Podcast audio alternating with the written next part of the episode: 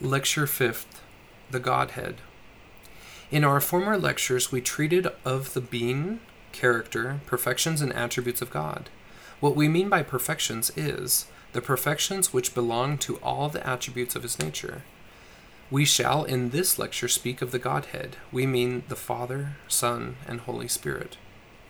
There are two personages who constitute the great, matchless, governing, and supreme power over all things, by whom all things were created and made, that are created and made, whether visible or invisible, whether in heaven, on earth, or in the earth, under the earth, or throughout the immensity of space. They are the Father and the Son. The Father being a personage of spirit, glory, and power, possessing all perfection and fullness the Son who was in the bosom of the Father, a personage of tabernacle, made or fashioned like unto man, or being in the form and likeness of man, or rather man was formed after his likeness and in his image. He is also the express image and likeness of the personage of the Father, possessing all of the fullness of the Father, or the same fullness with the Father, being begotten of him, and was ordained from before the foundation of the world to be a propitiation for the sins of all those who should believe on his name, and is called the Son because of the flesh, and descended in suffering below that which man can suffer, or in other words, suffered greater sufferings, and was exposed to more powerful contradictions than any man can be.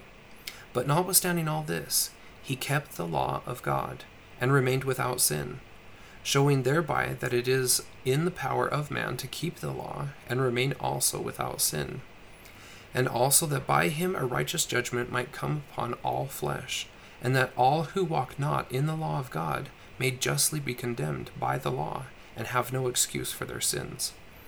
And he, being the only begotten of the Father, full of grace and truth, and having overcome, received a fullness of the glory of the Father possessing the same mind with the Father, which mind is the Holy Spirit, that bears record of the Father and the Son. And these three are one, or in other words, these three constitute the great, matchless, governing, and supreme power over all things, by whom all things were created and made, and that were created and made. And these three constitute the Godhead and are one the Father and Son possessing the same mind, the same wisdom, glory, power, and fullness, fulfilling all in all, the Son being fulfilled with the fullness of the mind, glory, and power, or in other words, the Spirit, glory, and power of the Father, possessing all knowledge and glory, and the same kingdom, sitting at the right hand of power, in the express image and likeness of the Father, a mediator for man being filled with the fullness of the mind of the Father, or in other words, the Spirit of the Father, which Spirit is shed forth upon all who believe on his name and keep his commandments.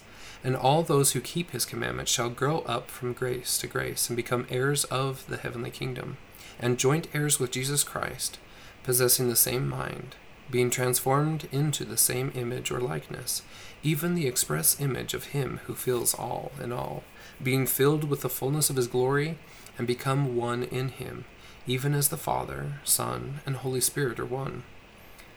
From the foregoing account of the Godhead, which is given in his revelations, the saints have a sure foundation laid for the exercise of faith unto life and salvation, through the atonement and mediation of Jesus Christ, by whose blood they have a forgiveness of sins, and also a sure reward laid up for them in heaven even that of partaking of the fullness of the Father and the Son through the Spirit.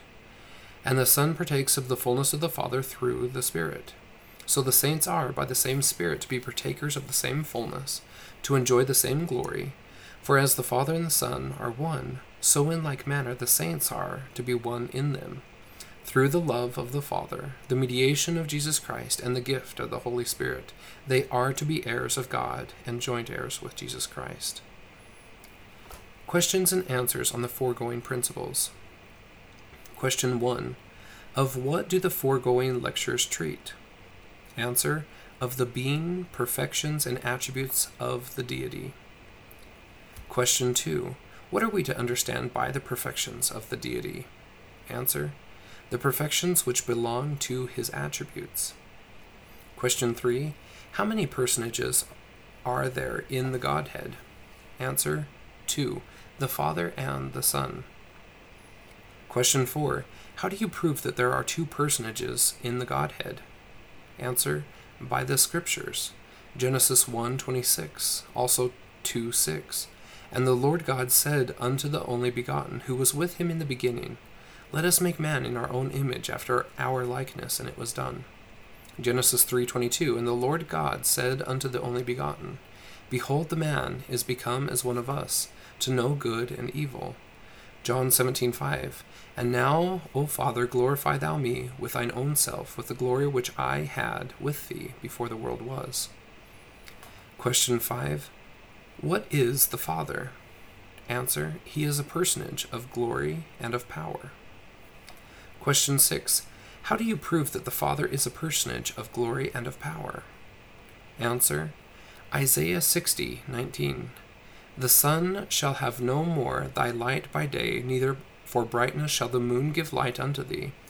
But the Lord shall be unto thee an everlasting light, and thy God thy glory.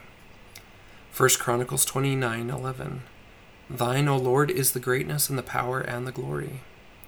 Psalms 29:3 The voice of the Lord is upon the waters, the God of glory thunders.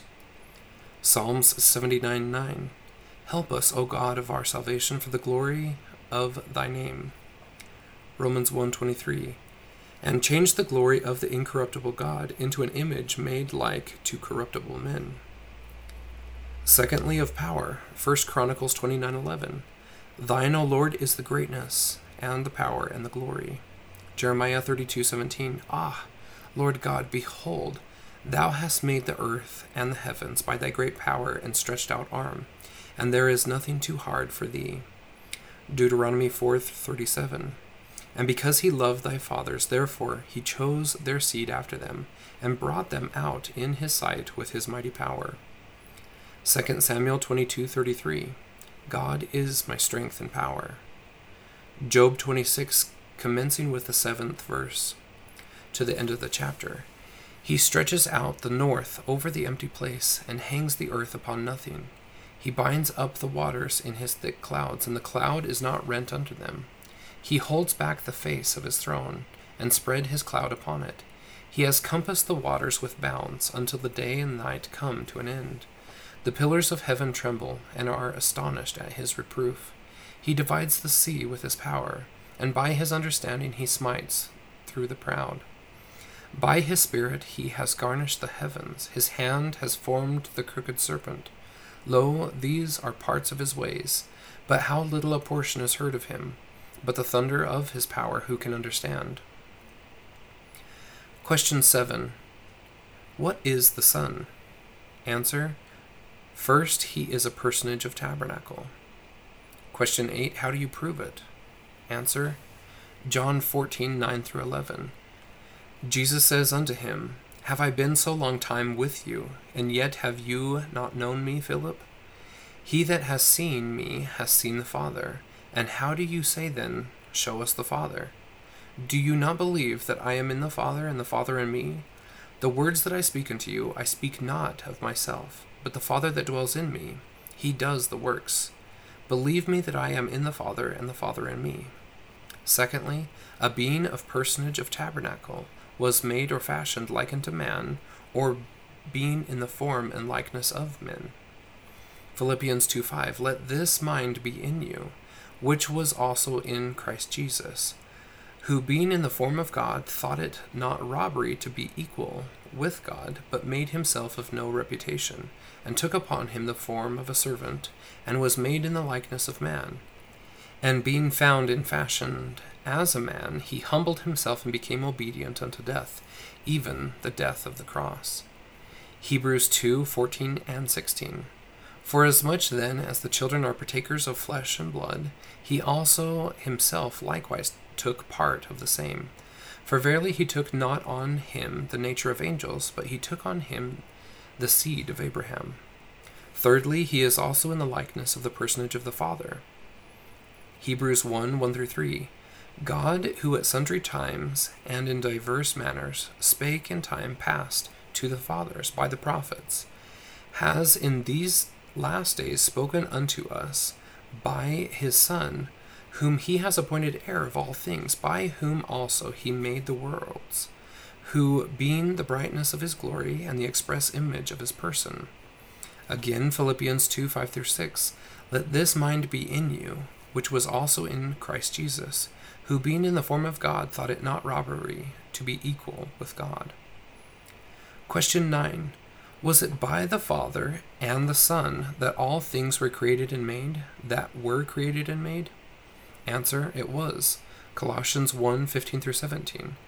Who is the image of the invisible God, the firstborn of every creature?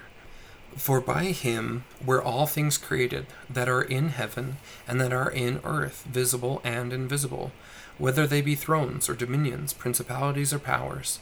All things were created by him and for him, and he is before all things, and by him all things consist. Genesis 1 1 In the beginning, God created the heavens and the earth.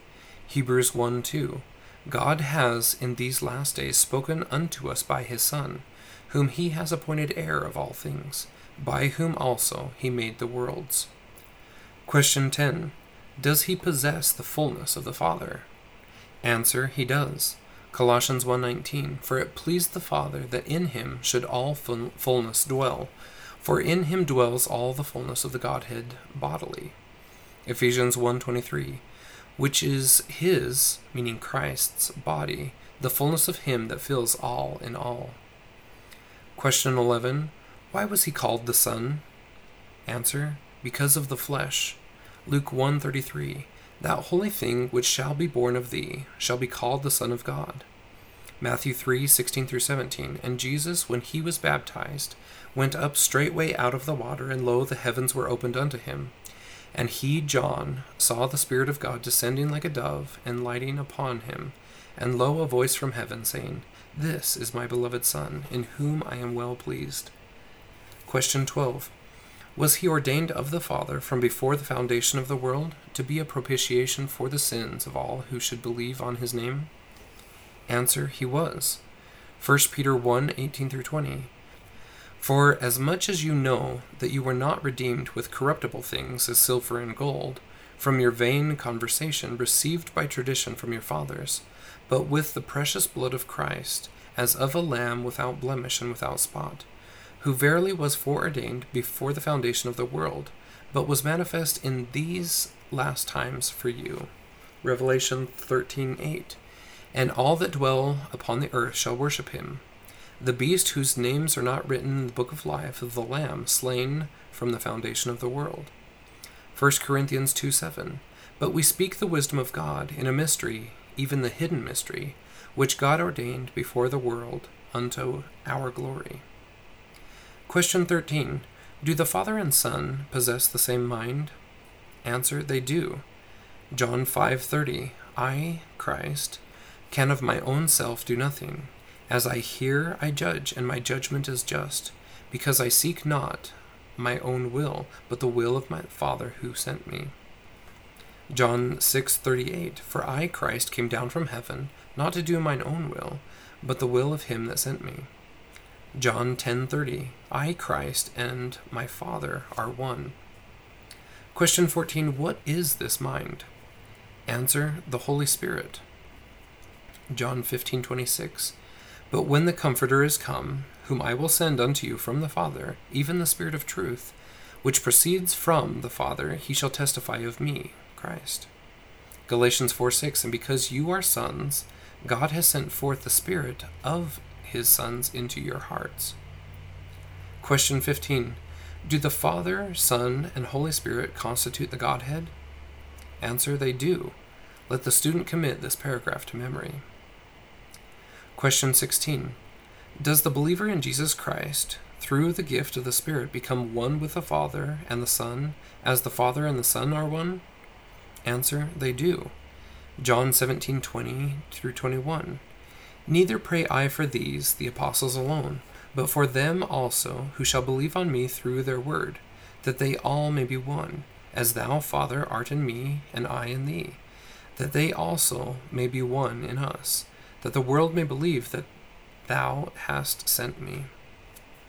Question 17. Does the foregoing account of the Godhead lay a sure foundation for the exercise of faith in Him unto life and salvation? Answer, it does. Question 18 How do you prove it? Answer by the third paragraph of this lecture. Let the student commit this also.